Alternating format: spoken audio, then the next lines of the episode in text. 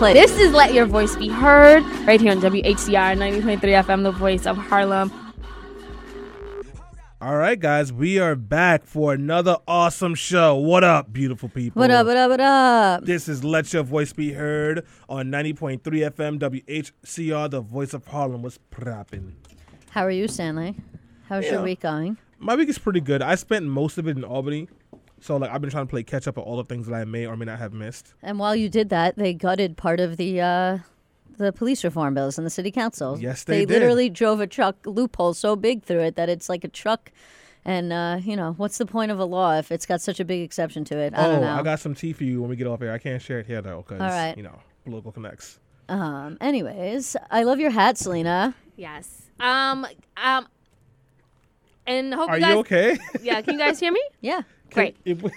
So good morning guys and welcome to let your voice be heard thank you um ilyssa for the compliment on the hat it is actually from the black santa company which baron davis co-founded so shout out to the black santa company and all the black santas running around here guys uh, my name is selena hill but on twitter instagram you can find me at Miss Selena Hill, and that's at MS. Very happy to be here. Very happy that Stanley's back. Um, because I had to engineer last week, but that's not you the did case. well. You did well Yeah. I listened to the show and I would aggressively disagree. but, you know, that's just my opinion. with the show. No, I'm kidding. She did good. I know. She Ilyssa. did very well last week. Anyways, so I'm Ilyssa Fuchs, and I am your uh, legal correspondent. Um, and you can find me on Facebook at facebook.com slash Ilyssa Fuchs. And that's Ilyssa with an I, I L Y S S A F U C H S. Or on Twitter at Ilyssa Fuchs. Or you can leave a comment on the Politically Preposterous fan page, uh, which is facebook.com slash politically preposterous or poll preposterous on Twitter. Can I tell you? So I'm in I'm in like the um like the common area in the studio prepping for the show. and Ilyssa busts in. She goes, "The internet's not working. We're not doing live." And she looked so upset. So I just got up and gave her a hug, and we just both started laughing. Aww. You know, it's so frustrating. well, anyway, guys, so we have a great show lined up, and if you, if this happens to be the first time you're listening to let your voice be heard, you're in for a treat. This is where we talk farm policy, social justice, and politics from a diverse millennial perspective. And today we're going to talk about all of the black voters, particularly the black women who said no more. More, as in Roy Moore in Alabama, and what this can signal for the 2018 midterm elections and the Democratic Party moving forward. So, we have a whole show dedicated to Alabama, Roy Moore, and the victory of Doug Jones. And then when we're done talking about Roy Moore and the victory of Doug Jones, we'll talk about Stanley and how handsome and amazing I am because I am both those things, guys. And you should always know that. We're probably not going to talk about that. Um, we're, we're, we're not to do the fake news today. We're actually to just stick to the facts here. So hold on, hold on, hold on, hold on, hold on. Fake news. There is nothing Yes. fake about me being uh, aggressively attractive. By the way, guys, see, she, Selena's always trying to erase me, guys. If you do care about me and how good I look, you can follow me on Twitter at Stan Fritz, on Instagram at Stan Fritz, on Facebook at Stanley Fritz, where I don't think I've started a race war in a couple of months, so I might start one today. Oh, boy. And of course, on Snapchat, where you got to see me hanging out at a holiday party that Miguel performed at on Friday. What? And I Where got on was stage this? with Faith Evans. Mind your business, beloved. All right, guys. but you can follow me on Snapchat at Dark Skin Swindle. What's going on, beautiful people?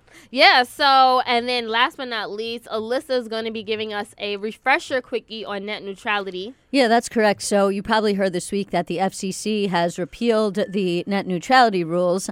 Um, as of right this second, nothing's actually happened yet, uh, other than them repealing the rules. But that is likely going to change in the coming weeks and the coming months. Um, and so we're going to give a little refresher about what neut- net neutrality is and how this might affect you, and then we'll open it up to a, a conversation uh, with the team uh, to discuss it a little further. And you want, if you want some more information about net neutrality, you can always check out the article I wrote from Ogledon that talks about it and what the implications can mean for you, and particularly for small businesses who rely on the internet, i.e., let your voice be heard. Absolutely, guys. And of course, if you want to let your voice be heard, feel free to chime in. We are currently on Facebook Live at Let Your Voice Be Heard. So leave your comments there. We'll be taking comments. You can also tweet us at Be Heard underscore radio.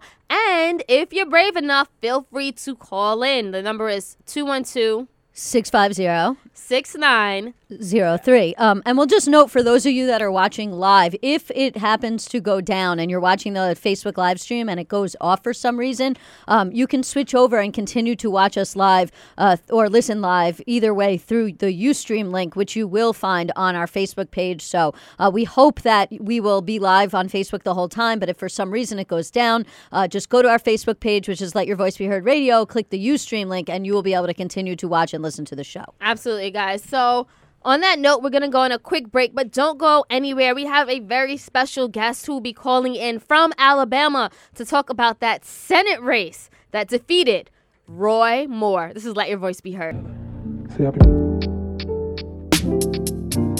Uber on the way, my phone is charging.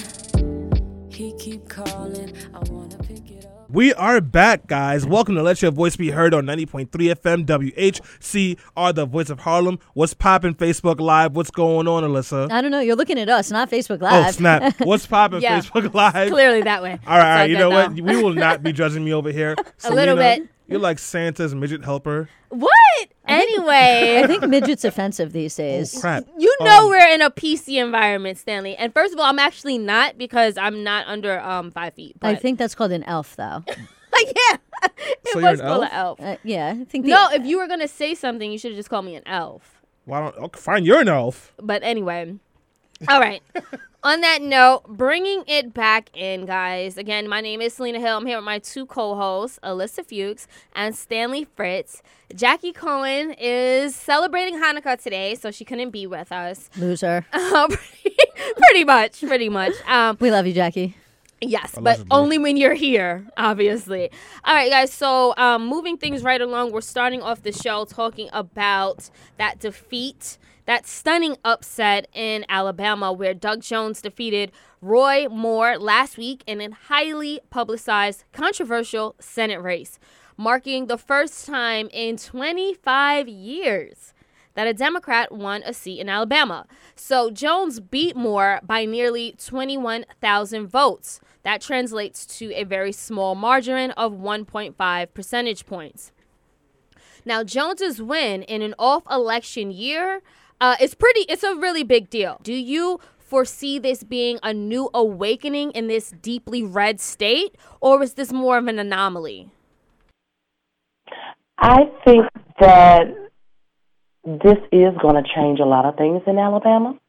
Um, I believe that Doug Jones will impact the state as well as the country positively. Um, we needed a Senate seat as Democrat, as well as we needed him to represent Alabama in a positive light because we've been represented by people who do not share the same views that a lot of us do. Um, and that's why it was time for us to stand up and speak out more. It's time for a change, and I just feel like that Doug Jones is going to be that force for change. And um, it was important to energize a lot of the young people to get out and vote, as well as um, a lot of the older voters, because people were tor- torn because of religion, um, and they felt like that more and more supported them as far as what they believed in and their values. Um, and I think that Doug Jones is definitely going to do positive things. Right. I mean, and just to play on the hypocrisy there, like I know that Roy Moore definitely stood behind the shield of faith and, you know, quoted the Bible uh, during his campaign many times, but his actions proved otherwise. And it almost baffled me as a Christian, as somebody of faith, how people would take his word but not look at his actions. I mean, even though the Bible says you know a fruit, you know a tree by its fruit. So it's like I don't ever take people by their word. I, I look at their actions. Exactly, and I'm I'm the same way. I'm a Christian, but I consider myself spiritual, not religious, and I feel that to be a true Christian is to be non-judgmental. Um, you even he gives us free will, so how can we not give people free will to do what they want to do with their bodies? And so that's why I didn't want him to represent me. That's why I fought so hard on this campaign. And you did a great job. Uh, Jessica, we do have to take a quick break. Don't go anywhere. When we come back, we'll continue the conversation about Roy Moore, um, excuse me, Doug Jones. We'll also ask the question can he win re election in two years? Uh, Donald Trump says not going to happen. Uh, stay tuned, guys. Let your voice be heard.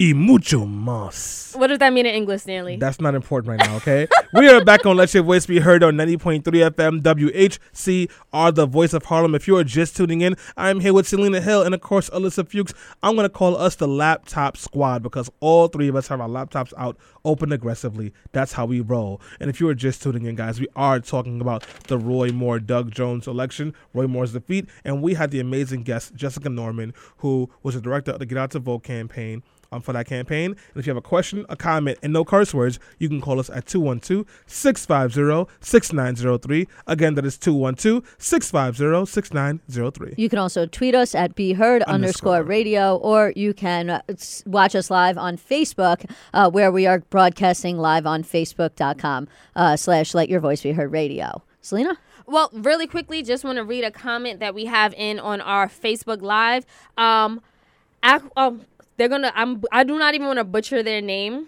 Looks like Mr. Beal. Yes, Mr. Beal says, You restore my faith in the young generation. That has to be a shout out to the millennial Alabamans uh, because they came out in droves and voted Doug Jones into office and against a pedophile and racist. Right. I mean, because even though, you know, even though a little bit of white turnout that we saw that swung in favor of Doug Jones was predominantly um, millennials and predominantly millennials that were living in college towns uh, that, you know, went to places like the University of Alabama and other schools. So, I mean, really what you're looking at is a coalition of predominantly black voters and then white uh, sub, you know, educated millennials um, that also swung for the Democrats. But you know, that is actually a great point for me to jump back in uh, with you, Jessica, which is as Selena sort of mentioned at the end uh, before we went to the break, w- is that a lot of people are saying this was a one-off because Roy Moore was such a bad candidate, um, and you know that basically in three years when Doug Jones is up for reelection and there's a more mainstream Republican candidate running for the seat and it's not Roy Moore,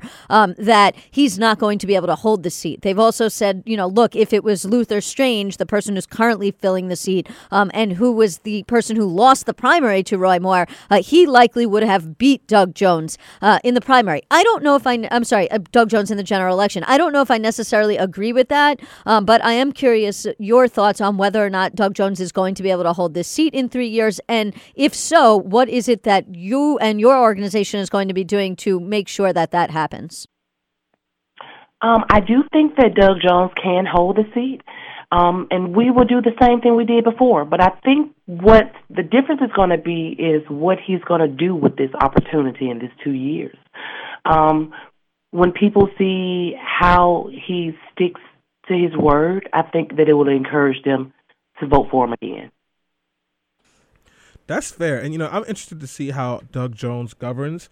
I think that so, a Democrat coming from Alabama is going to have to lean conservative on some issues. So it doesn't surprise me that recently he came out and he said that you know it would be silly for him not to consider some like working with Republicans or signing off on some Republican bills. That's not surprising to me.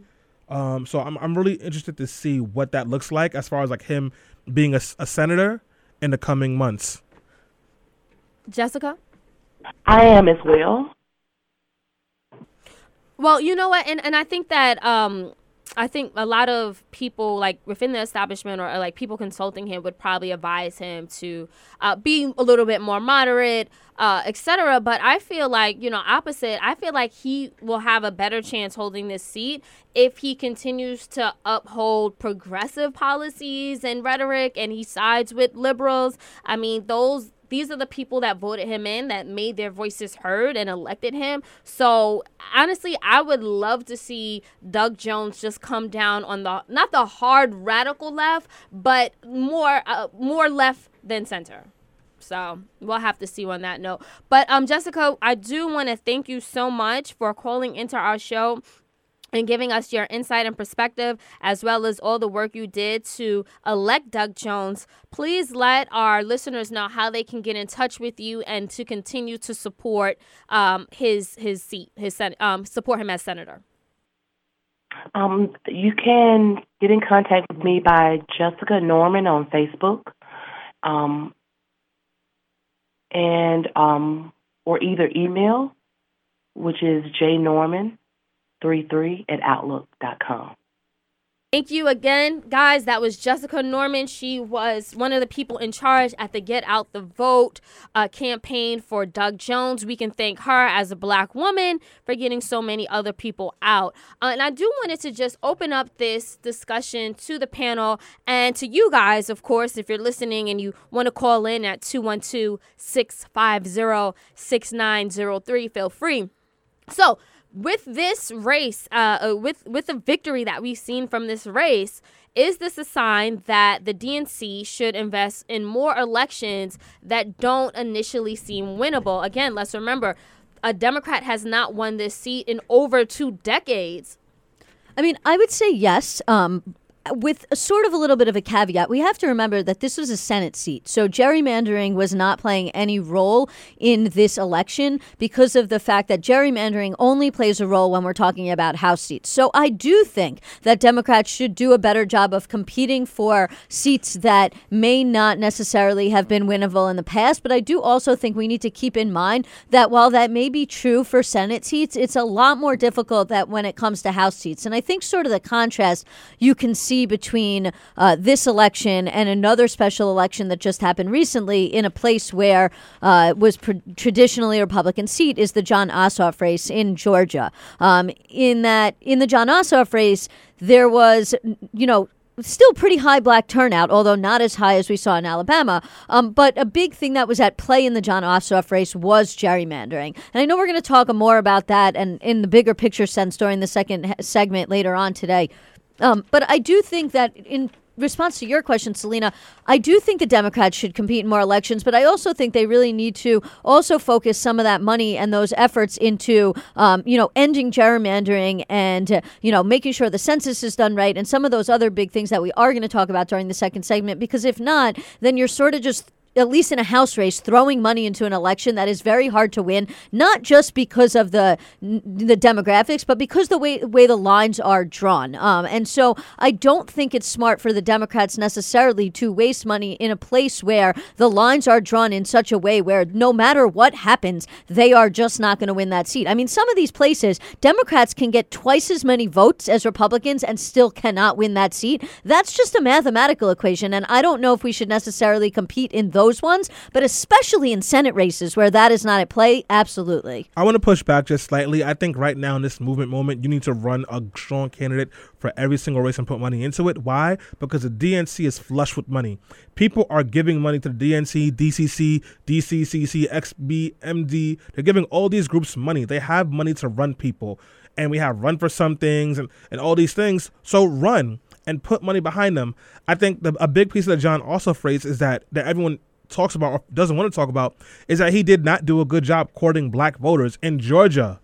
Right. You know, and they talked about it because and I have a couple of friends in the ground out there, and they talked about how a week before the election, they were finally were putting money into the community and trying to get people to turn out. That's not going to work. You have to have an infrastructure built so, so that it can be successful. That's par- that's part of why Alabama was successful, and this time it's supporting Doug Jones. So I, do think, at least for this movement moment, you absolutely have to compete in every single race because you've never had a president this unpopular, this visceral, and who is on, who's lost support from every single demographic except for white people. Republicans did that when Obama was president, and look at how much coverage they made. And especially because there's a chance to recut the districts, you want to make sure you you have every chance you get you can possibly get to take power again. Right, and I think that what this race does, it definitely gives us a sign of hope, and it shows the Demo- that it shows the Democratic Party that people of color, Americans of color, will come out and vote if you give them a reason. And it can't just be we're voting against somebody because that's what happened with Hillary Clinton, and you didn't see that same type of mobilization from um, young people and, and people of color. But when you have a candidate who's like, I've been advocating, you know, on your side for social justice issues and the other issues that are, are very important to you and your community, then you see us coming out and showing support. And I think that if we have more candidates who would probably be perceived as radical, but in in in like essence all they're doing is trying to dismantle white supremacy and like systematic racism uh, through their work like doug jones did when he prosecuted kkk terrorists um, I, I think that something like that would be very helpful and it's a shift that i think the democratic party should take are they willing i'm not sure There's also another piece you have to think about in relation to Doug Jones. It wasn't just that he didn't just go around for weeks saying, "Oh, well, you know, I put those those those those um KKK members from Alabama in prison." He was also talking about actual local issues. One of the big pieces of his campaign was the hospital closures that were happening in Alabama, and he was really talking about that and promising to have a voice in that and to put a stop to that. Those are the issues that people really stuck to because the Alabama four little girls case that was important, but that was only kind of like a okay, great, but what about my values? And Alabama, you know, is a very conservative state, and not just from Republicans, but even from the Democrats, is socially conservative, and they do have some issues. You had the spotlight to cut through that, and he did. Right. I mean, listen, the hospital closures is a great example because if you look at just generally speaking candidates and their platforms, one of the big winners have been has been candidates that have run on the platform of expanding Medicaid. Right. You saw this in Louisiana in 2016 with G- Governor John Bell Edwards. Um, he, Louisiana, a very, very red state, elected a Democrat, you know, a, moderate centrist Democrat, but a Democrat not, nonetheless in 2016. And his biggest platform was expansion of Medicaid. And you look at Virginia um, and the Ralph Northam win, and, you know, there was a big talk about health care. So, health care was one of the most important issues that people came out and voted for in the 2017 special elections and even in the 2016 special elections that occurred before then. And so, again, that sort of goes back to what Selena was saying. Yes, you have to drive turnout, but you have to drive turnout through telling people what you are going to do for them, not necessarily just running against Donald Trump. Um, because at the end of the day, that's what voters want to know. How are you going to help me? And if you can't give them a solid platform and say, you know, we're going to uh, provide better health care and do criminal justice reform and, you know, all these other things, then just basically saying Roy Moore is a bad guy or Donald Trump is a bad guy is not going to cut it. And it's especially not going to cut it with the few little bit of white voters you do want and maybe need to cross over to join those black voters. Absolutely. And speaking of Donald Trump, I want to know your take on will does this um, victory signal the beginning of the end of Trumpism in America? What do you think? No. So, well, let, let me let me say that it it may represent a scaling back, but as long as there are, there's racists in America, and as long as white people keep supporting these racists, Trumpism will never go away. Because what we have to understand, and people listening have to understand, this is not Trumpism. This is republicanism. This is conservatism.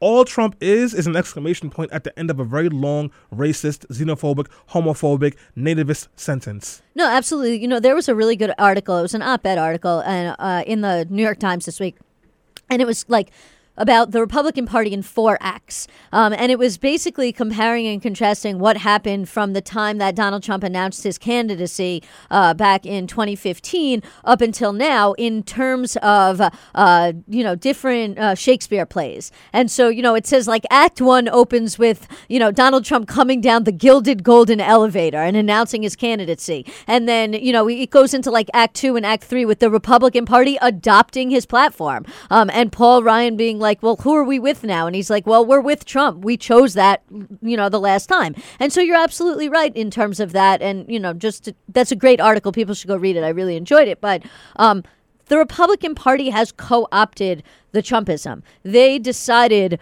long ago, uh, not that long ago, but long ago, back, you know, in the first throes of the candidacy, um, after Jeb Bush exited and after Marco Rubio dropped out and all those so called moderates, uh, that they were going to go the route of Trump. And now it's like you, you broke it, then you buy it, you know, and you own it now.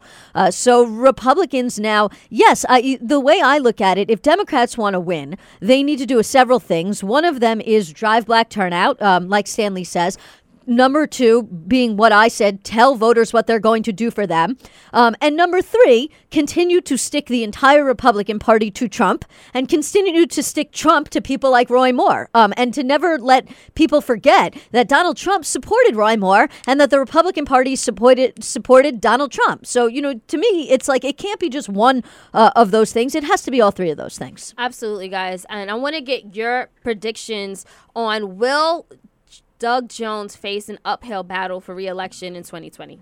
Can he win? Yes, he will face an uphill battle. He probably will lose. This, I, I, I'm not confident that this is a change in Alabama politics. He won by a percent and a half. 68% of white people still voted for the child molester Right. because alleged sorry ilyssa Bec- and the reason they did that is because they value quote, quote unquote conservative values and they value what roy moore means for alabama and that whiteness and that those good old white values they value that way more than they actually do their their claimed principles I don't like to use conservative values because I don't. Those are not conservative values. no, that's those are, as you said, white va- maybe Yes. well, or white racist values. Uh, you know, um, but yeah, I mean they're not conservative values. Conservatives are about small government, or at least they used to be. And now I don't even know anymore. Um, but you know, just to get back to your question, uh, can D- Doug Jones win? I don't know. I want to say maybe. Um, I want to say I don't want to count them out. Uh, it really largely depends on who Republicans run. If, you know, for all we know, Roy Moore tries to run again because that's what Roy Moore does. You know, he doesn't care about what the establishment tells him uh, because the establishment told him not to primary Luther Strange, and he did it anyway. But that's the thing about Alabama, though, Ilyssa. Up until this election, and I'm sorry for cutting you off, the, the, the saying was you could run a bag of dog crap in Alabama, and as long as you put it on a Republican line, they would win in by 30 points. Right, but people are paying attention now, and it's not just in Alabama. People are paying attention on a general whole. Like, you know, not for nothing, black people are not stupid, and obviously, as you know, because you're both black, they hear what people say. They hear them say things like, you know, people were better off during slavery times, and we should get rid of the 10th Amendment, and even on things that are not that explicit and are more like underhanded dog whistle type things. And guess what? You know, now we've reached this breaking point. People are not going to stand for that anymore. And you know what? To a certain extent, white people that are involved in social justice, that are, you know, more liberal or even in some cases libertarian, um, are not going to put up with that kind of stuff either anymore either. And they're not going to be complicit. Um, and you know what? Maybe it's not going to be all of them. Maybe there's still going to be 80% of racist white people that are complicit in that and continue to go out and vote. But this handful of white people that are no longer going to be complicit, they are going to join the overwhelming black vote that is going to go out and vote these candidates out of office. And if you have that confluence of things, then I think that there is a good possibility that he could win re-election. But it Absolutely. is going to be hard. Yeah, and I would just add to that. Um, the another thing that black people aren't going to vote for, like, I don't think black people like voting for the lesser of two evils. Like, that's been proven and shown. Like, they need somebody that they believe in, that we feel like we can trust to a certain degree, and who's going to advocate for the issues that we care about, whether that be social justice, the economy, job creation, etc. So we need someone like that. And I do want to just close this segment out by saying that Doug Jones won because there was a very large turnout. 40%, a 40% turnout, and the black turnout was extraordinary. It was extraordinary. Extraordinary.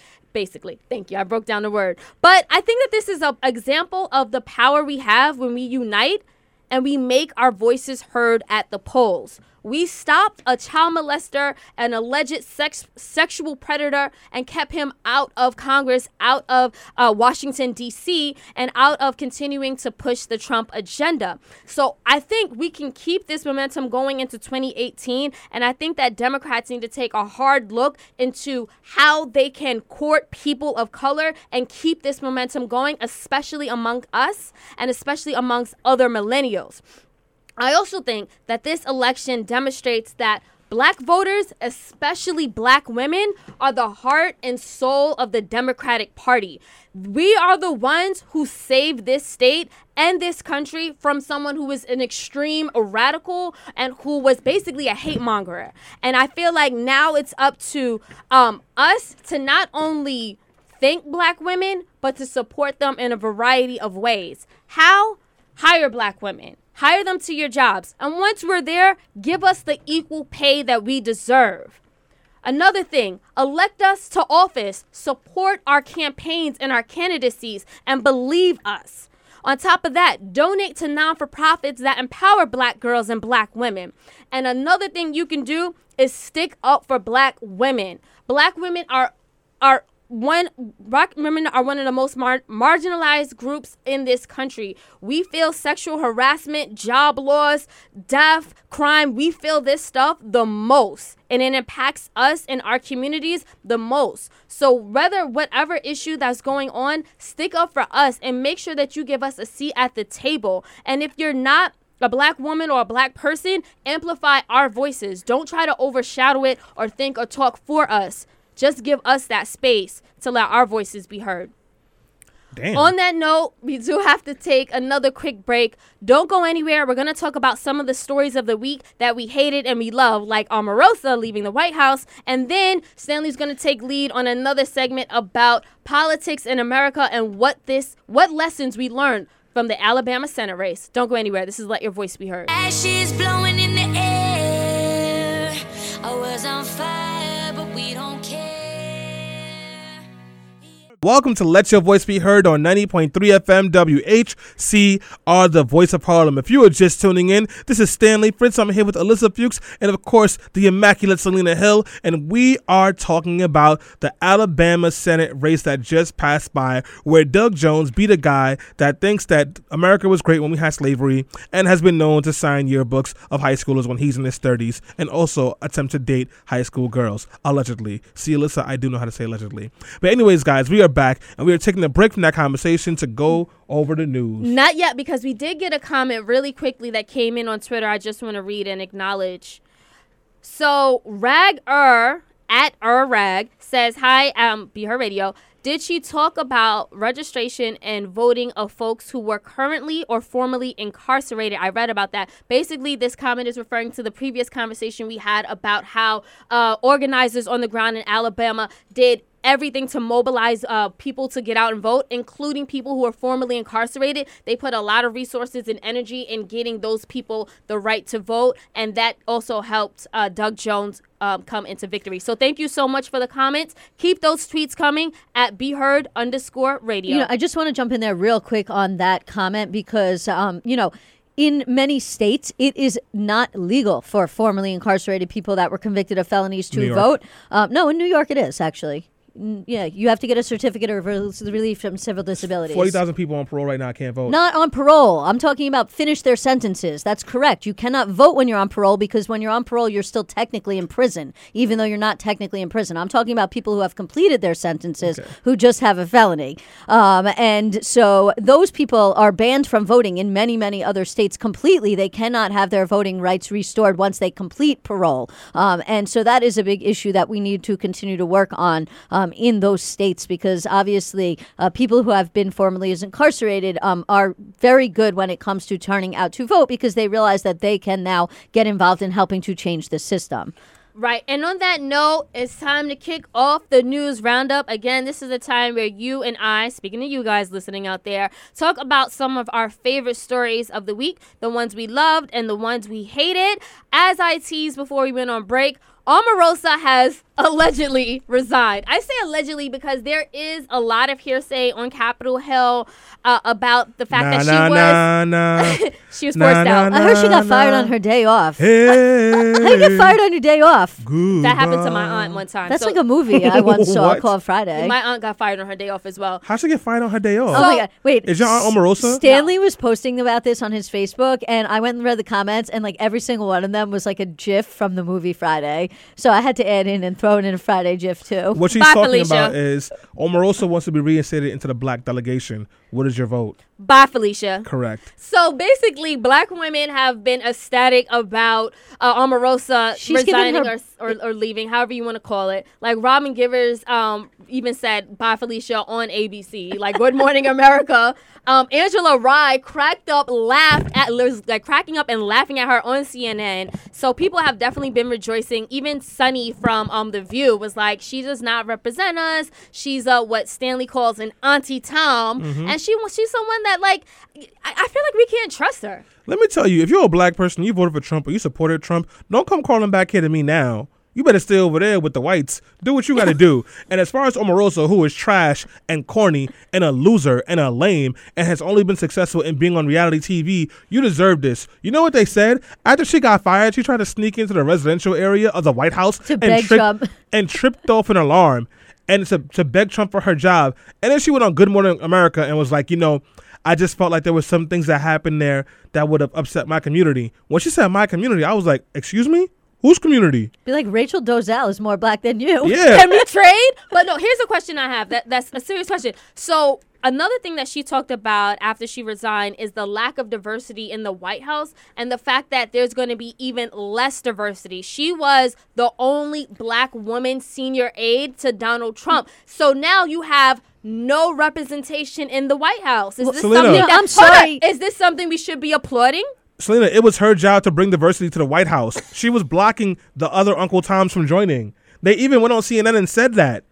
Listen, like this, she, who cares? First of all, who cares? Any black person who works for a white supremacist and is mad about diversity is just as dumb as I thought they were. I mean, that's what I was just about to say. Is she finally figuring it out that she's literally working for a whole bunch of people that are white supremacists, and the only reason they were keeping her around her the, in the first place is so that she could be their token black person, so they could say, "Look, we're diverse because Omarosa's here." Yeah, come on, like that's BS, man. I'm glad she's unemployed. You go wherever Stacey Dash is and stay in that sunken place. And we need to trade off for Rachel Dolezal. I'll take Rachel Dolezal and a bag of henny. I was gonna say something else, but I don't know if that's legal. In New Well, York. you know, I was going to get Stanley the Rachel Dolezal calendar, and he told Yeah. me that he would not be We- yeah, we with had- me we would have to square up We would have to that. have I thought you supported her. no, I mean like it was funny at first. Then it was kind of offensive. So no. Um, but anyway, speaking of things that are offensive, uh, in the uh, you know continued uh, let's act like authoritarian country that we are now living in, the Department of Health and Human Services, uh, you know, has now told the Center for Disease Control and Prevention that they are barred from using the following seven words or phrases: um, science-based, what, fetus, transgender, vulnerable, and there's a few other ones. Um, I can't breathe. You know, I remember this time where the seven dirty words that were banned are words that I still cannot say on this radio right now because of the FCC. It's George Carlin's seven dirty words. I will not say them. I will direct you to the internet to find them on your own. Um, they include words that cannot be said on the radio. But now we apparently are also banning the words, uh, you know, science based and vulnerable. Hold on, I don't get it. Who's banning this? Diversity, the Trump administration. Diversity. Yeah, you're not allowed to Ilyssa, say the word diversity anymore over at the Yo. CDC, Are or you or kidding me? evidence based, evidence based. Listen, since we're not worried about evidence anymore, I just want to say it seems like the the people who are making these laws also happen to be white, which tells me white people are sensitive to words like diversity. I mean, duh. I mean, that's a And they have I didn't even know they could do something like that. And like they this. say that we're the snowflakes. I mean, no, this You is know, if you're getting ridiculous. triggered by the word diversity, that seems like you really have the problem, not us. White supremacy is deep when, yeah, like you feel the need to ban the word diversity. But can we switch gears just a little bit? or did you? I'm well, sorry. yeah, no, no. Before we do, I mean, I just wanted to say, I think it's bigger than just white supremacy, at least on this Do issue.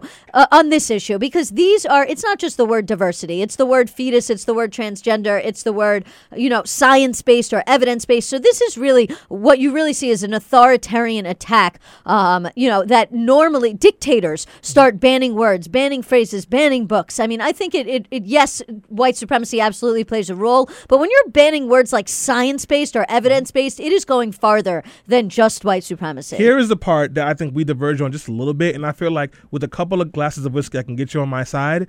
You you feel like you you say in our group that white supremacy is a part of it. I say white supremacy is the root of it. Okay. So like that's that's that's the only part part I see we kind of like go in like separate angles. But I think we would agree if we had a chance to flesh it out and not on air because we have to talk about stuff and Selena gets panicky. But guys, I do have a new story. We got beef. Oh yes, please talk about this. So Cornel West just put out a piece in the Guardian about Ta-Nehisi Coates where he says he is a neoliberal bastion for black liberation. And he claims that Ta-Nehisi has all these ideas about black liberation but has no action in it. And he does not fight for Wall Street reform and that he fight he cares about white acceptance. It's a pretty interesting piece that I read this morning. I sent it to Ilyssa to read as well. I have not read it yet. Um, but I have a lot of feelings about this. Selena, No, just, share just- your feelings. just well, you you had you were making faces, so I don't know if you want to say something. No, like faces like you look disgusted. So this is what I'll say about Cornel West and this piece. I read the piece, and you guys should read it.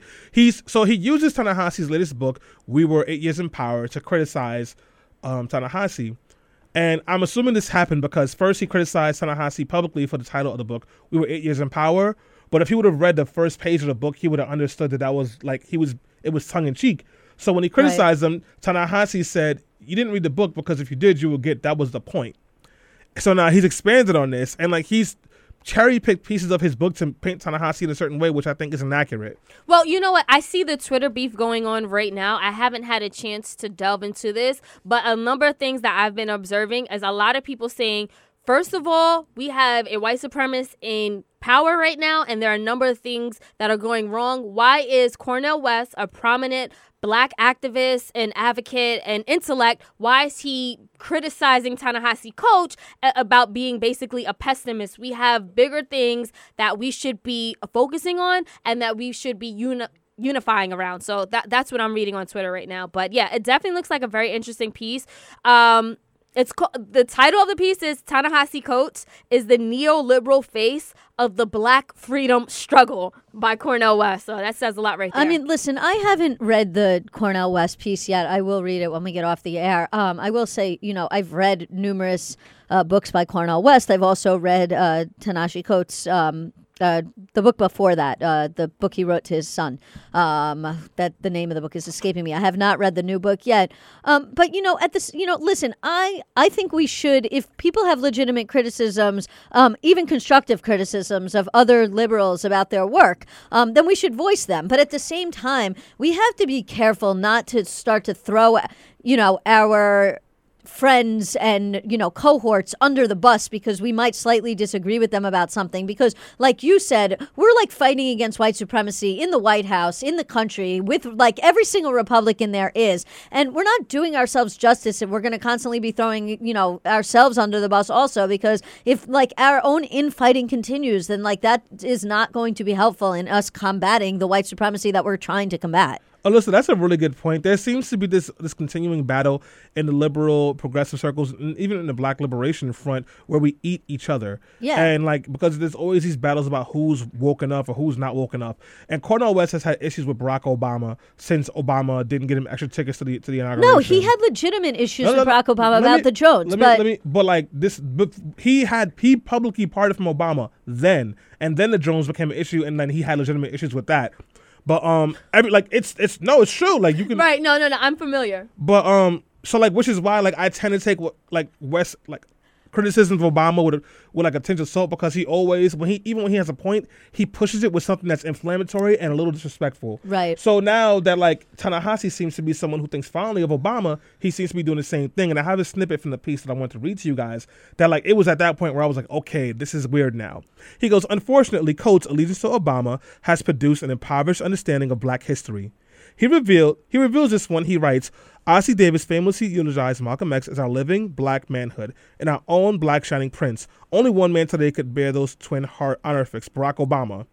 And then he goes on to say, Coates Coates praises Obama, pardon me, um, this gross misunderstanding of who Malcolm X was, the greatest prophetic voice against American empire, and who Barack Obama is, the first black head of American empire, speaks volumes about Coates' neoliberal view of the world. But he was so. If you read the book, which I which I have, he wasn't comparing Obama to Malcolm X. He was comparing the way that Black America viewed Malcolm X to the way they view Obama as like this great leader, the best of us and like he's kind of comb- discombobulating it. And then he says that Ta-Nehisi is like desperate for white acceptance, and he uses a piece in which Ta-Nehisi says, you know, when I saw Obama running and I saw the way that white people accepted him, I thought maybe that could be me. In the very next sentence, he goes, that was a moment of like immaturity and like I know that was wrong and I do not look for this acceptance anymore. But but West takes that first part to say to make it seem that Ta-Nehisi is like desperate for white people to love him, which is problematic because you're misinterpreting his language. Well, Stanley, I definitely appreciate that analytical breakdown that you just gave as someone who has read um both read both pieces by like author by them. Yeah, I've read And- all the time has his books, and I've read I've read two of Cornel West's books and this piece. Right. Well, and I will say, like, to Ilyssa's point, Cornel West has raised great criticisms as somebody on the left and as a strong progressive voice. But I also, I tend to second guess a lot of things he says because it does seem like a crab in the barrel type of mentality where he pulls down different black prominent speakers, which also included Michael Eric Dyson and uh, of course Melissa and, Harris Perry. right and and and of course Barack Obama. So it's like I it's. I respect him It's and I love Cornel West, but it's like you really do have to make sure you understand the context before you take anything with a grain of salt that he says. I mean, it comes down to this. There are a certain group, and it's not just Cornel West, of people that have this litmus test that, like, you know, every single liberal that runs for office or that is a prominent figure um, has to check every single box, you know, and they have to be in favor of this and against this and in favor of this and against this and, you know, and, and down the line. And if for some reason, um, you know, there is a slight disagreement where the person doesn't necessarily check that box for one reason or another, um, whether it's because of the actual realities of the office in the case of Barack Obama, or if it's because that this person may have a legitimate disagreement in how we should go about achieving a certain result, then automatically they are, you know, vilified by the left and by people like Cornel West who are like, well, you know, you don't meet my stringent litmus test because you can't check every single one of these boxes, and so therefore I'm going to trash you and make it out like you are the trash person, even though you check nine nine out of ten of the boxes that I think you should check. I mean, this is sort of what happened in, in, in the Hillary Clinton election too, Yeah. right? Yeah. I just want to cut Selena off real quick just to mention something a, good friend of mine said, and I can't say who it is because it was a group chat conversation. But he's like, we got to get to a space where like we're able to have com- critical conversations and like push each other without being disrespectful. And this is someone that was on Cornel's side for a lot of the article, but just felt that like he was being like very cl- like he he was like inkling towards some disrespect of Ta-Nehisi as he has done with Obama, Melissa Harris Perry, and um, um I forgot the other one. Um, so I'll just stop talking now. Michael Eric Dyson. No, um, great point there, guys. I do want to move on a bit. I just got an alert from BuzzFeed 34 minutes ago saying that Doug Jones says the country should, and I quote, move on, end quote, from sexual harassment allegations against Trump and focus on, quote, real issues, end quote. Now, I haven't had a chance to read the context of that, but I mean, we just finished a conversation about Doug Jones and we talked about how is he going to lean? Is he going to be more moderate or is he going to be more left? Uh, Stanley? I'm not surprised by this. And Really? I- yeah, Doug Jones is a white man from Alabama. He's not going to be a radical progressive like us. I 100% disagree with him on this one, and I think that sexual harassment that is a real issue. Women dealing with harassment and assault from pr- the president of the United States or anyone else is a real issue, and we cannot dismiss this. He has said his piece, in Alabama that is appropriate, I guess. But no, as far as him being a Dem, vote the way we tell you to vote, and that's it. Right. I mean, listen, it, it it's a hard thing because I agree with you. Like, we shouldn't ignore the sexual harassment allegations against uh, President Trump. We shouldn't. Um, at the same time, though, what's going to affect your life more? Is it whether or not Trump has sexual harassment allegations, or is it whether or not he signs the tax bill?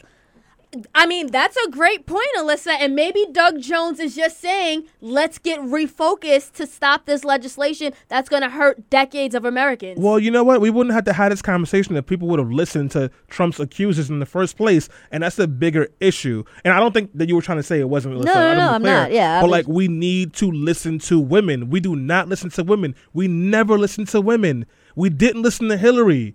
We didn't listen to the women that that that said Trump assaulted them. We don't, and we always suffer drastic consequences. So to try to, and I, I don't know if that's what he was trying to do, but to put it off as just like a side issue that's not as important as I don't know tax reform is a joke because it's just as serious. Because you know who's going to get hurt the hardest from this tax bill besides people of color? Women, Right. and we're not going to listen to them because we have a culture of ignoring them. Well, you know what? Yeah, you're right. Sexual harassment is definitely an epidemic, especially uh, in America, around the world, actually. But I want to say SNL did a really good job at tackling the issues of sexual harassment um, last week. And it was from a very unique angle. So they did this whole skit of featuring James Franco, in which there were two uh, guys who were accused of sexually harassing the women there. James Franco and this elder black man played by Kenan. And basically, in skit. skit, you had James Franco who is like very PC and apologizing. He's like, you know, I'm so sorry to you women. I shouldn't have commented about on your dress. I shouldn't have commented on your appearance. I shouldn't have told you to smile more. And they were like, yeah, you shouldn't. That's why you're getting fired. And then you have Kenan who's playing like this like elder black character, and he's like, "Yeah, I shouldn't have grinded up on you. I shouldn't have said shake that thing." Like he was just being like extra about it, and all the women were like, "Oh my God, we love you, Charlie. You don't need to be fired." And basically, what they were trying to portray there is that sexual harassment could and might be subjective. It could be biased. It depends on the woman. It depends on how the woman interprets it and takes it. Because in this skit, you had the women saying, basically, he's an elder black man. He's not really a threat. And you had them saying, like, this older, like, more physically fit white man was. I think there's also the racial politics that go into play with and it as was well. it was racial too but i've been having these conversations guys and i'll be the first one to say that even like i've, I've seen it myself like i've seen certain men even like on the job say certain things to me and i literally didn't think twice about it and didn't take it as a threat Mm-hmm. that same man got reported and I and by another woman at my job who was like, no, no, no, this is inappropriate. Now I believe I know he did it, and I believe her. But would I have cast that as inappropriate? No. So I think I, I agree with you in the piece that certain aspects of sexual harassment and assault can be subjective. You know, you can make a, a complaint for sexual harassment if all three of us work together, right? We all go out for drinks. Marilyn comes by. I'm having a, I, me and Marilyn start kissing. Ilyssa can file sexual harassment for us kissing because she didn't feel comfortable, even if it was outside of the workplace, and that is a valid case. So yes, it can be subjective, but there are some things that are just non-starters. Right. No, I agree. I, I listen. You know, it, it is. It's a hard situation because on one level, it's like if a woman comes out and says she was raped, then it's like you know, obvious. It's obvious. It's that black and white obvious. But there's so many scenarios that don't fall into that black and white obvious. Like you know, we were having a conversation the other day at my job about if um if a woman dates the boss, like legitimately dates the boss, um, or her supervisor. Um, you know, some people will say that's never okay because of the power dynamic. Like he's the supervisor, he's the boss. And other people will say, like, you know, listen, if they're hanging out after work and they're working late and she's like, you know, she starts to fall for him and he starts to fall for her, then like, you know, it's just an office romance and it's okay. Um, even the though, Obamas. you know, like even though she or he is the supervisor because, you know, and other people will say, no, no, no, no, you can never date somebody who's your supervisor because of the power dynamic. So, you know, it's a hard conversation and it's not black and white. It, you know, and so we, I, I think the most important thing is to continue to have these conversations. Um, you know, No, I was just wanting to point out point, that's how Ilyssa. That's how the Obamas fell in love. Yeah, she was his supervisor. Michelle Obama was supervising Barack Obama. They dated, and now look, we had you know. Yeah, it, it really is based on a person and their ability to be mature. But I think the safest thing is just not to do it. Oh, yeah, but, absolutely. But like I agree with you, Ilyssa. It's complicated. It is. and you ha- you can ha- people are people, and you can't help who you like sometimes. But the way you behave, because I've known places where people have worked together, and someone was supervising somebody, and they liked each other, and they started dating, and they signed an HR form, and they no longer supervise the person that Right. Them, and you do that, and they break up, and they keep it professional. What is your ability to be professional? And it seems like in a lot of these cases, a lot of the men do not have the ability to remain professional, even after being rejected. Right. And I mean, this doesn't take away from the epidemic at all or this Me Too mov- moment, which is basically turned into a movement where we see a slew of powerful men in these high power positions uh, losing their jobs. And also, you see their t- uh, legacies being tainted. Russell Simmons is one of them. He's under an NYPD special units investigation because he has allegedly raped three to five women. Uh, some of them were in New York City. So, like, no, I, I get it. It's complicated, it's nuanced, just like people. And this is the thing that I've been conflicted over. Bad people sometimes do good things, just like good people sometimes do bad things. It's the world we live in, but it does not justify what is wrong. And we can't take away from all the right that they do as well. So it's a hard one. On that note, we do have to go on another quick break. Don't go anywhere. We're going to continue the discussion about Alabama politics and the Democratic Party right here on Let Your Voice Be Heard.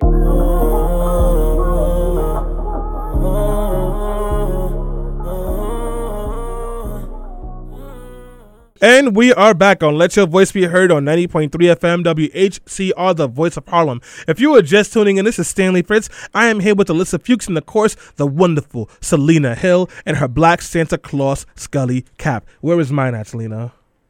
Um, you don't get You see, one. she did not give me a Scully cap because she does not think that Stanley's Scully game matters. You know what? I do. It was a Guys, gift. Well, where's my gift? If you're just tuning in, we had a great conversation in the first half of the show talking about Roy Moore versus Doug Jones and the role that the black vote played in getting Doug Jones that seat, even though 48% of white people and other voters in Alabama voted for Roy Moore. And then we went to the news roundup where we talked about Ta-Nehisi Coates and um, Cornel West's beefs and how that kind of implications that means for black um, political activists and so on and so forth. But before we move on to the next part of this segment, I do want to thank the people who commented on Facebook Live. So Mercedes, um, Oriana, Gregory, thank you for listening. Thank you for commenting. We see you. We appreciate it. Keep those comments and those things coming. And if you're listening on a podcast, just hit us up on Twitter and we'll get back to you throughout the week. So now, guys, I'm did you have something to say? Um, I just saw this news. Wanted to say it really quickly. Uh-huh. Chris Matthews um, also uh, had some sexual harassment claims, so I hope he's not the next one to go down. Damn, hold on. Yep, Chris Matthews, guys from MSNBC. Yeah, That doesn't mean anything, as we can see. it's going down. Yeah. Another progressive going down. Guys, just real quick, Ilyssa is fixing our Facebook Live camera, so that's why she sounds far away. She will be back at the mic to bless us with all of her knowledge, her encyclopedic knowledge too. Is that a word? You tried. She's trying. She, now she's okay. This is kind of weird now. She's talking to Facebook Live. Um, but anyways, guys, I do want to switch gears just slightly. So in the first half of the show, we talked about Roy Moore versus Doug Jones and the role that the black vote played in the 2017 Senate special election in Alabama. Now we want to talk about identity politics and what's going on with the white vote in Alabama and white votes across the U.S. when it comes to elections. So, guys, we've had a couple of elections happen over the last couple of months.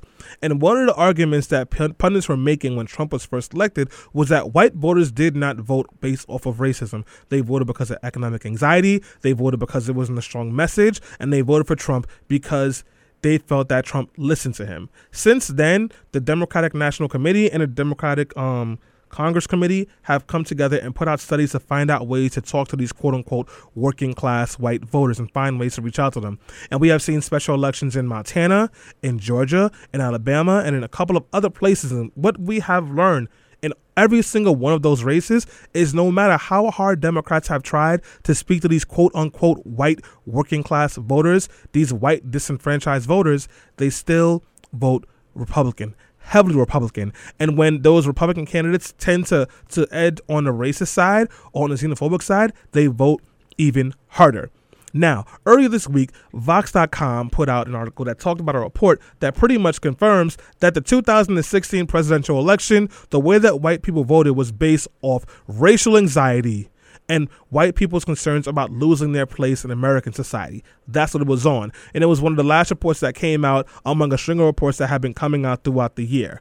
And, you know, with that being said, a lot of black Democrats were just asking the question of, like, well, hey, since we know this, can we stop playing games and figure out what we need to do in order to get to black folks? And with that happening, and with the Doug Jones elections, we would like to take a moment to really dig into not just the identity politics, but just also what's happening across the country that is stopping people of color from being strong participants in the electoral process. So now, just to begin, I want to ask a question to um, I guess I'll start with you, Ilyssa, if, if it's okay with you, and like just we were about almost a year into Donald Trump's presidency. We've had all these arguments about whether, you know, we're quote unquote white working class people are voting for Trump because of economic anxiety or because of race.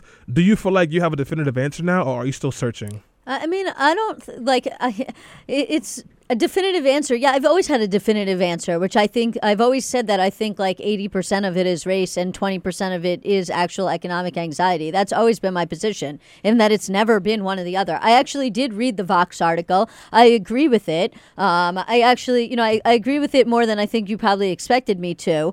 Um, but yeah, I mean, I still do think that predominantly, I, I, I, the one thing I will say has shifted is I used to think it was a little more 50 50, 50% race, 50% economic anxiety.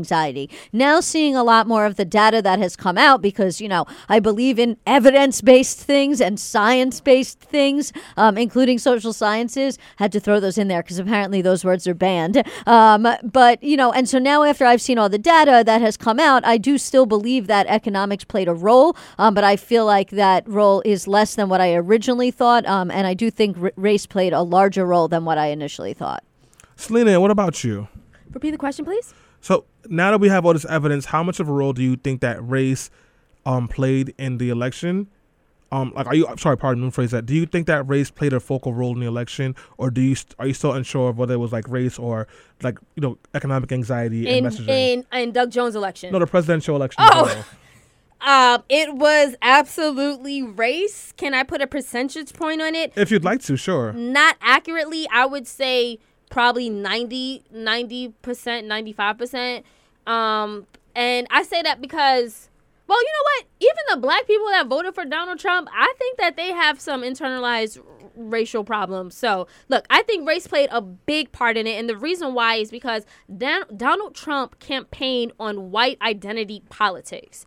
He tapped into that anger, which, in my opinion, and studies also have shown, is being driven by anxiety that Ilyssa talked about, but it's also anxiety of what they call the browning of America. They see brown people, immigrants, and people of color um, and diversity as a threat to their supremacy. And in turn, they're fighting back. Why are they fighting back? Because they fear. And what is it that they fear? Equality. Why? Because they know that if black people and people of color get an equal playing field, they're going to take a hit. And that's what it is what it is. They're probably going to ta- it's going to take a hit in their politics, in their education, and in their power. But you know, I just wanted to add something in terms of the role that race played in the election from a different perspective. You know, the question that you were asking is really along the lines of what role did race play when it came to white people going out and voting for Donald Trump. Mm-hmm. I'm going to flip that a second. What role did race play when it came to voter suppression? Because you look at a state like Wisconsin, right? A recent study came out of Wisconsin showed that over 200,000 uh, black or Hispanic or pe- uh, voters of color did not go out and vote. Period. Over concerns that they were going to be turned away because of the ID issue. They they did not have a way to obtain an ID uh, because they didn't have a car. They couldn't get to a DMV, even though the ID is technically free because otherwise it would be a poll tax. Um, but because they weren't able to obtain an ID, or they had moved and they only had their old ID from their last address, or they were just afraid that when they got there with their real legitimate ID, they were going to be accused of, uh, you know, engaging in some type of voter fraud, just simply the way that black people are constantly accused of committing crimes that they haven't committed. Um, so, 200,000 people of color um, did not go out and vote in Wisconsin because of the voter ID law. And Hillary Clinton lost in Wisconsin by 70,000 votes. So you want to really talk about the role that race played in the election. Yes, there's the role that race played in terms of white people going out and voting for Donald Trump over concerns about, you know, the fact that they were losing their spot in America or something like that, which by the way, equality isn't like a pie where like if black people get more, like white people get less. Uh, you know, like that's just not how the equality pie works. Um, there's actually a really great skit about white privilege that I saw done with kids like running a race and they had to take a few steps forward if they met certain qualifications before they started the race. Um, you, sh- you should go look for that video. But as well. yeah, but you know the fact is like race played a role in this election in a different way. Um, in that there was plenty of places where people of color didn't vote or were scared of voting because they didn't want to be accused of voting illegally, even though they were voting legally, or just couldn't get the proper identification to be able to vote, and so they didn't, and that played a big deal in terms of Democrats losing the election. If you have a question or a comment, you can give us a call at 212 650 6903. Again, that is 212 650 6903. If you're on Facebook Live, leave us a comment. We will read it when we get a chance. Or on Twitter, hit us up at BeHeard underscore radio. Ilyssa, so one, yes. Two, thank you, because you kind of jumped up a little bit forward to what I wanted to get to, which is what have politicians done to disenfranchise black voters. The voter suppression that you're talking about has been done mostly by people in the Republican Party. But in North Carolina, a state where they have aggressively implemented voter ID laws, when they were arguing their case against that state Supreme Court, they said that they were not trying to disenfranchise black voters, they were just trying to stop Democrats what is worse that or just trying to stop a party and also why is it why is it seen that it always just happens to be black people and young people and people of color who are disenfranchised in these processes I mean, like when they say they want to stop Democrats, the Democratic Party is made up of a diverse coalition of people that the Republican Party just is not. If you look at the demographics of the Democratic Party, um, it's pretty a di- pretty diverse party. Uh, if you look at the demographics of the Republican Party, it is predominantly a party that is made up of white people these days, right? Sure, you have your Ben Carsons and your Ted Cruz's and your Marco Rubios and you know your you know your your token people of color that within the party. Um, but at the on the whole, the predominance of the party is not a, diverse party, which is actually not how it used to be. Republicans used to consider themselves the Big Tent. So when Republicans are saying we're trying to stop Democrats for voting, that is the dog whistle, as far as I'm concerned. What they are really saying is we are stopping black people from voting and white liberals that support black people from voting. So, Selena, none of what Ilyssa just said is a surprise to us because we understand Republicans don't enjoy black people doing many things that involve freedom. But the question I have for you is because Republicans think that black people will vote Democrat. And I know because we have friends who see this don't necessarily feel represented by the Democratic Party either. So, like, they don't vote at all. So if Republicans are fighting this hard to stop black people from voting, and then our friends are not voting because they don't feel heard, where is this disconnect coming from? What's happening? You know, Stanley, that is an excellent point because, like you just said, Republicans want to stop Democrats, but Democrats haven't done a good job at courting black voters, especially uh, millennials of color. So, like, there, there definitely is this disconnect, and I, I just think that Republicans are just so out of touch that they wouldn't even begin to understand like how and why young people of color vote, what would drive them to the polls. But I think that what Democrats need to do is they need to use this as a leverage of opportunity. Republicans are they're not they're not trying to find out what makes us gets drives us to the poll and what mobilizes us. That's the Democratic Party's job. And if they want to save their party, now is the time for them to continue to start to court the vote and not to continue to focus on the white working class. Like in July of 2016, Chuck Schumer was like, that's what we need to do. We need to get white working class voters back on board. But I think that recent elections, even the one a few weeks ago, have proven that we're all about diversity and inclusiveness. And we also need to remember that millennials are the most diverse generation that this country has ever seen. So when you're talking about diversity, you're talking about us, our friends, our spouses. Like it, it's it's just it's a part of our identity, and they need to really grasp that. That's a really good point, Selena. Guys, we do have to go on a quick break. When we come back, Selena, I want you to talk to me about some of these our folks that we talk about that don't vote. Why don't the why don't they feel like the Democrat, the Democratic Party represents them? Or what do they feel like they need to see from Democratic Party or any elected official to be active? With that being said, guys, we're going on a quick break. And when we come back, Selena will answer that question. Tell them if they they can come and get that. I swear I love my city, I just want less.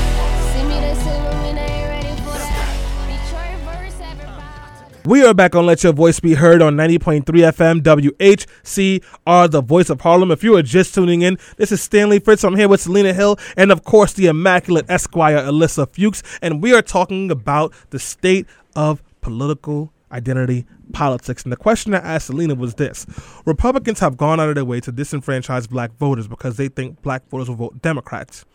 Selena and I have friends very similar who believe that Democrats don't stand for them, don't work on the issues, and don't care about them, so they don't vote. Why?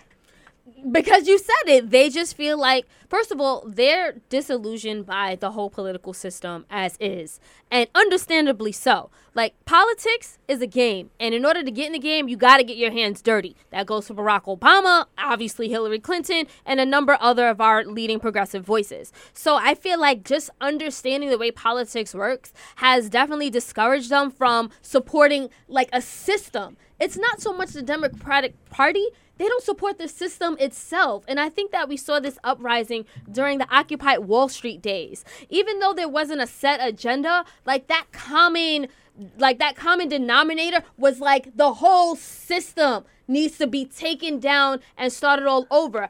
I wasn't as radical. Like I supported Occupy Wall Street, obviously, but I was somebody who says we need to change the party from the inside out because I strongly believe that if we don't get involved in run candidates on the Democratic ticket, then it's not going to change. And I know that there's a lot of people who support the third party solution. I don't think that's tangible, at least not in our lifetime. So I think that we need to do the thing that will produce the results that we want to see.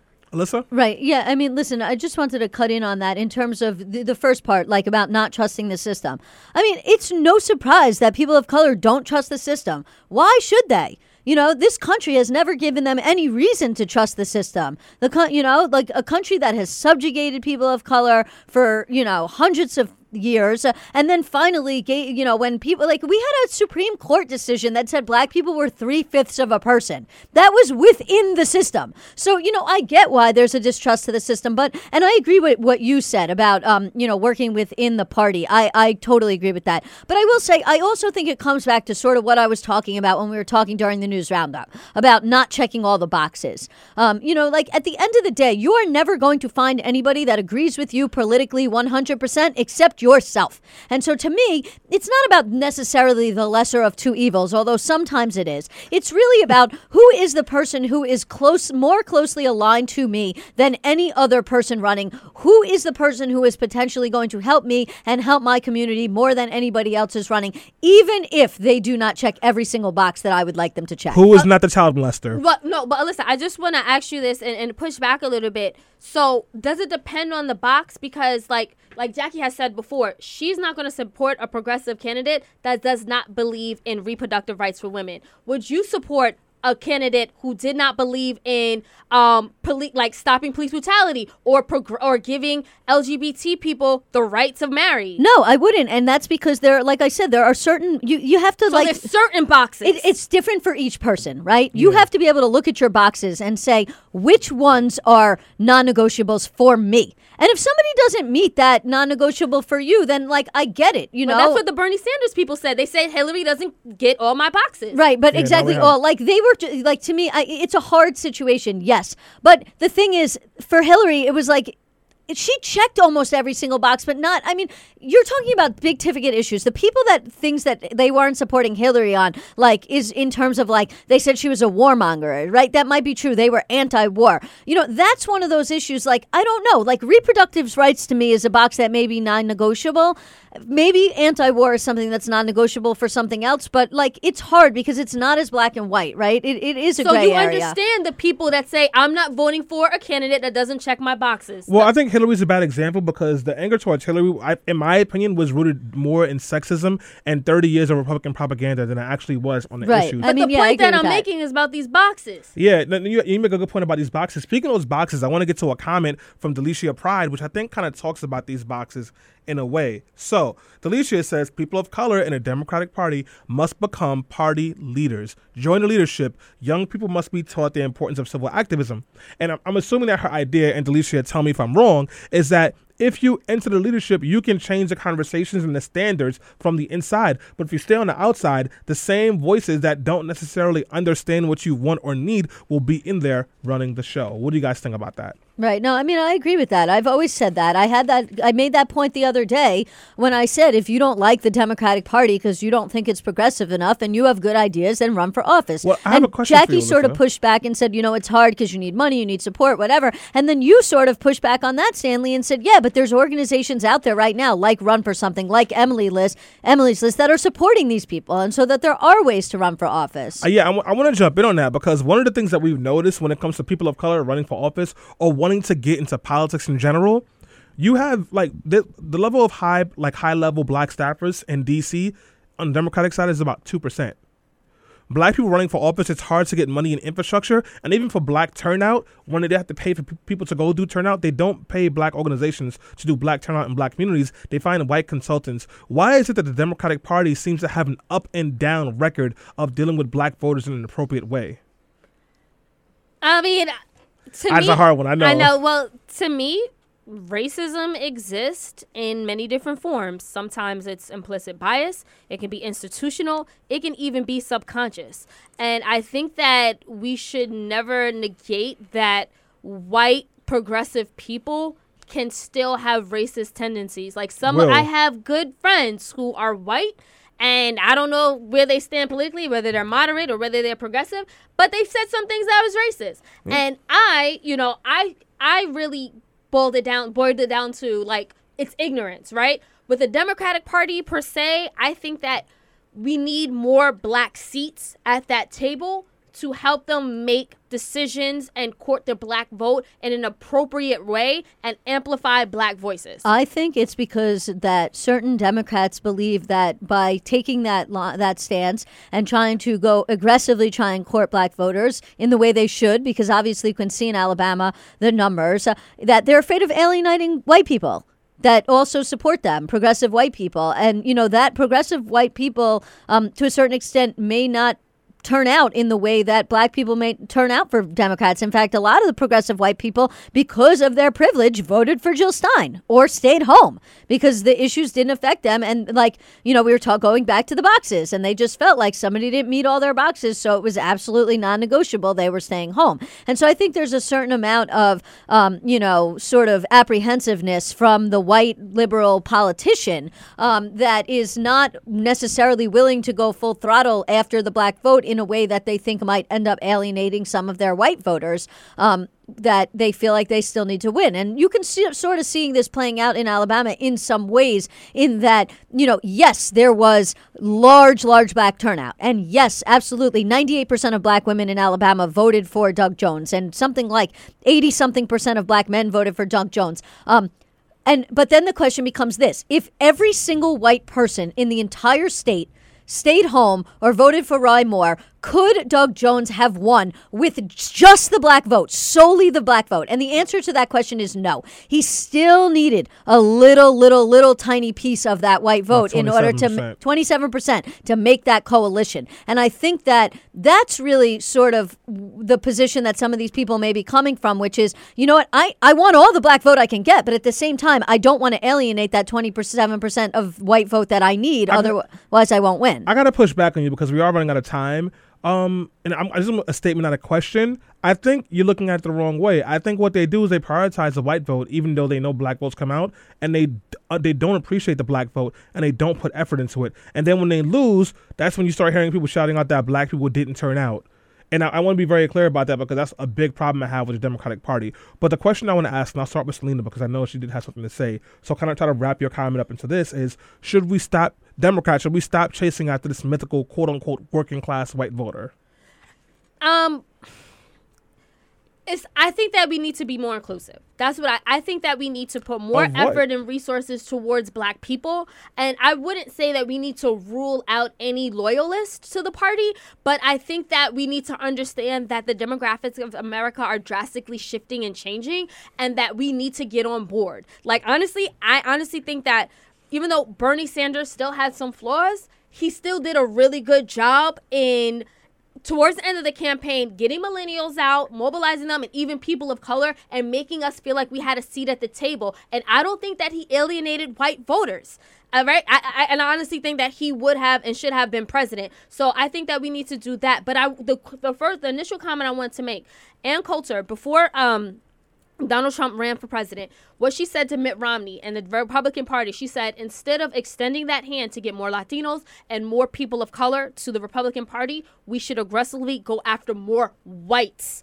We should focus on the whites. That's what they did, and that's how they won. Right. I mean, listen, I, I, I, well, in terms of Bernie Sanders, I mean, maybe at the end it was better, but in the beginning, Bernie Sanders' outreach to black people was bad. I mean, Yeah, that's why. thank. No, that's why I said at the That's end. why he lost the primary because He gave up the South completely. He gave up the South completely, and he gave up all the black voters in the South. And you know what? He might have actually won the primary if Hmm. he would have run aggressively on a racial justice and criminal justice um, type program along with his economic program. I mean, even Bernie is problematic in saying that we have to continue to try and court the white wo- working class vote. Um, You know, but just to go back to the original question, which is in ter- what do I think the Democratic Party should be doing? I sort of touched on that more last year. I do think that the Democratic Party should aggressively court the black vote and also should aggressively put push back on voter suppression methods such as you know voter ID laws or you know, in terms of get help black people get IDs, then you know, and uh, help drive them to the polls and stuff like that. Um, and also, you know, put like work on uh, gerrymandering issues, um, which I know Barack Obama and Eric Holder are, do- are doing a big deal because those things matter in terms of racial politics too. Um, do I think they should abandon courting the white wor- the white working class voter? Not necessarily, but I don't think that they should dump the kind of resources in it that they should dump into courting um, progressive black voters or even moderate black voters that are on the fence. Um, do I think that they should put money into courting uh, young white millennial p- voters? Yes, I do, and I, there is sort of a lot of times when you think white working class, you sort of think of your like middle age type. And yes, there are young millennials that are white working class as well. Um, but I think that, you know, there still should be efforts put into courting those voters. Do I think that Democrats should put money into trying to court Trump voters back? I don't know. Maybe not. I think Democrats should just offer what they think it, it, what they're tell the people what they're going to do. Stop trying to just say we're going to fight against this and tell the people what you are going to actually do. Because if you look at Doug Jones and you just look at terms of Judge Jones, um, Turnout amongst white voters, Trump's biggest supporters, were down 45% uh, from last year in the election. Um, and actually, uh, when you look even further and deeper into that, it, you know, yes, we, we talked about the high turnout in black communities, absolutely. Um, but in the counties that were at least 75% white, where at least 20% of regis, uh, residents had college degrees, you had much higher turnout for Doug Jones amongst um, young white women uh, that may have voted for Trump. So, you know, there are, uh, and I think that was because they were concerned with Roy Moore, and they also, though, were listening to Doug Jones tell them what they were going to do for them. So instead of just necessarily focusing on the demographics, focus on telling people what you're going to do for them, and then you may end up peeling off some of those educated white voters that voted for Trump without necessarily having to put the resources into trying to peel them off. All right. So, guys, we're going to close this conversation out now, but I do want to end it off with this and kind of give my own answer. I think that the Democratic Party and most politicians have had this fight of where they've been censoring white people and white identity and white feelings for a long time. And that is no longer going to work. Do I think we should completely abandon going at the white voters? Absolutely not. But I do think that it needs to be deprioritized and that we need to be uplifting these other groups who have numbers, rights, and a say. I think uh, so. You know, we can keep on wasting our time and energy on this mythical, benevolent white working class person who voted for a racist, but now all of a sudden is going to side with people of color and transgender people and the LGBTQ, or we can focus on what we know is the right thing to do. And I kind of like to close it off with Bernie Sanders. Bernie Sanders is, is a perfect example of the flaws of the Democratic Party. Someone with a lot of great ideas, but who could not make the final connection to see how racial justice and the issues of people of color connected with the bigger fight of economic injustice. And if he would have done that, if he wouldn't have gave up on black communities, if he wouldn't have pulled out money from the HBCU outreach, if he wouldn't have pulled out money from on the ground organizing in the South, like Democrats tend to do in these southern races or in races at large, if he would have prioritized it the way Democrats should have and stopped chasing after the KKK member who once watched an Obama speech and didn't type the N word, then maybe we might be in a different place. But he did not. The Democratic Party has a chance to do better next time around. So let's hope they do that. Um, Melissa, did you have a, a, final comment? No, I was telling you, look at the camera and tell the people. oh, just, so listen, I, I'm really bad at this, guys. I'm sorry, but with that being said, guys, if you missed everything I said because you're looking at the back of my head on Facebook Live, just listen to the podcast. We'll be right back, guys, after this quick break.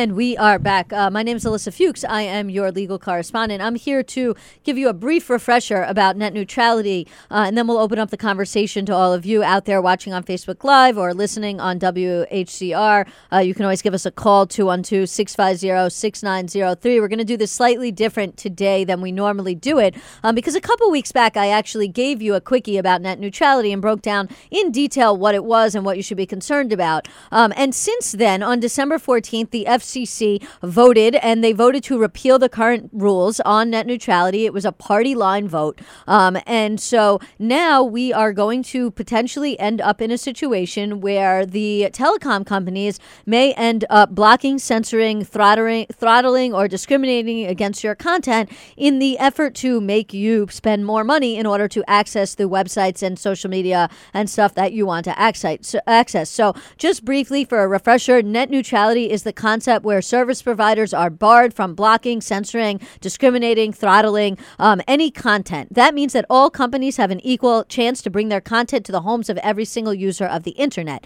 And not a single company is favored over any other company. Uh, these current rules were made by the FCC um, under the Obama administration. They classified internet as a utility under Title II, um, and they said that all internet service providers or ISPs, which are what is known as common carriers, uh, would all be treated equally um, and would be subject to government intervention so that the masses, which is us, would have fair and equal access to the internet as a utility at a fair rate. Um, but now, since the repeal of these uh, net neutrality rules uh, the, by the Trump administration, there is a possibility, and we don't know to the what extent this is going to actually happen yet, uh, because it's still a little soon, and because there's still some lawsuits, which I'm going to talk about just briefly in a second. Um, there is a possibility that now these different telecom companies, like Verizon, for example, are going to create internet fast, lane, uh, fast lanes, um, and basically are going to say, you know, if you want to access social media, that's an extra $5.99 a month. If you want to access YouTube or video or ve- um, stuff like that, that's an extra $5.99 a month. And essentially, instead of you paying one price for your internet bill, say $59.99, uh, it will be $59.99 just to connect to the internet, but then to access specific websites that you want to access. Um, if you want to access them fast and not wait for them very slowly loading, you're going to have to pay extra money. Um, and so that is essentially what we were fighting against. Uh, um, now, just to give you a brief update about what's going on in terms of that, since the rules were announced, uh, Eric Schneiderman, who's the Attorney General here for the state of New York, has filed a lawsuit against the Trump administration for the rollback of the net neutrality rules. That lawsuit has been joined by something like 14 or 15 other states, including states that you probably wouldn't expect, like Kentucky. Um, and so, right now, uh, while this lawsuit or many lawsuits go forward, there's a good possibility that the actions of the Trump administration may be stayed by the courts, meaning that the rollback will not go into effect right away. But there's an equal possibility that they will not. Um, ultimately, it's going to be the courts that I think are going to end up deciding this issue. I don't know which way they're going to come down. Until then, we're all going to wait and see. But, you know, you know, I wanted to open up to you guys because the way I looked at it is this could affect us as let let your voice be heard radio. This will affect us. Um, and will affect us. You know, anybody right now can go on and watch us on Facebook Live. We thank those of you who are watching right now, um, and you know can find us through Twitter. And you know we have equal access to all of you on the internet. Um, but you know if net neutrality rollback rules go into effect, there's a possibility it make make it very difficult for you to find us and to listen to us and for us to reach you. And so this is a very important issue to us. And I'm going to open it up to uh, to you guys, Stanley. What are your feelings about this? So I'm really frustrated about this decision, I, but I knew it was coming. It's just one of those cases of every time someone said, I had to make this about the 2016 election, but every time someone said that there was no difference between Hillary and Trump, this these are one of the things I was thinking about because it doesn't just take away like make it harder for people to listen to us. It also creates a potential for certain websites to be blocked. If you are starting a small business on your own that is driven by the internet, now the ISP server can say, pay us extra money or we will block your website. If there is someone putting up valid criticism about an elected official that is doing something very bad, they can just tell the ISP server to not show this website. The internet is unlimited access to information, and now that information has a caveat to it. This has major implications, especially for people in low income communities.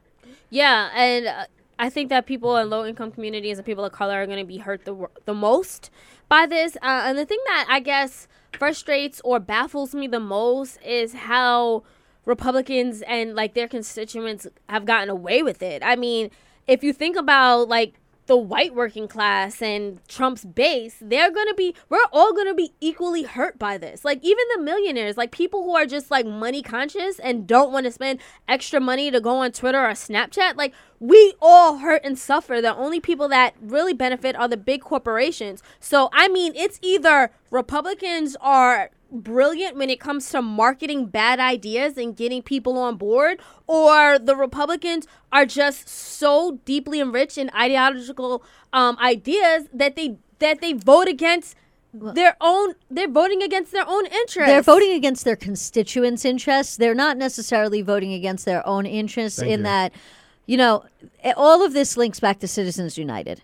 Because at the end of the day, Verizon lines the pockets of these people. I mean, you know, the guy who's Ajit Pai, the who's the head of the FCC right now, um, was a lawyer for Verizon. before he became the head of the FCC. Um, and so, you know, if you don't think that these big companies like Verizon um, and like other internet service providers do not put money in the pockets of Republicans who say that they're going to roll back these regulations that make it harder and more expensive for companies to operate, but better and more open internet access for us as the general public. Uh, you're wrong. They do. They line their pockets. Republicans don't care about their constituents and their constituents' access to the internet. They care about the people that give them the money to continue to get reelected. So it's no surprise that they would, you know, do these things that hurt their own constituents and benefit the people that benefit them. No, my Yeah. point is, how do they get the people on board? because they're lying to them and they control the media. And when you talk about this hurting like the Republican Party, it will not hurt them because the people in power who control these internet service providers tend to be lean conservative. So their point of view will get out. But like no, seriously. Yep. But a lot of progressive conversations, a lot of the things that they don't want people seeing will be blocked, will be hurt. And yeah, it lines their pockets. They don't care about their constituencies. This this is not about politics or ideology. This is very simply about the rich getting richer. No, no, I'm talking about poorer. no, I'm talking about like the people. They Like- like- literally- no, like the I'll answer people, that. the people who are like, eh, like the market has to be free, and it's like the people who really think that like.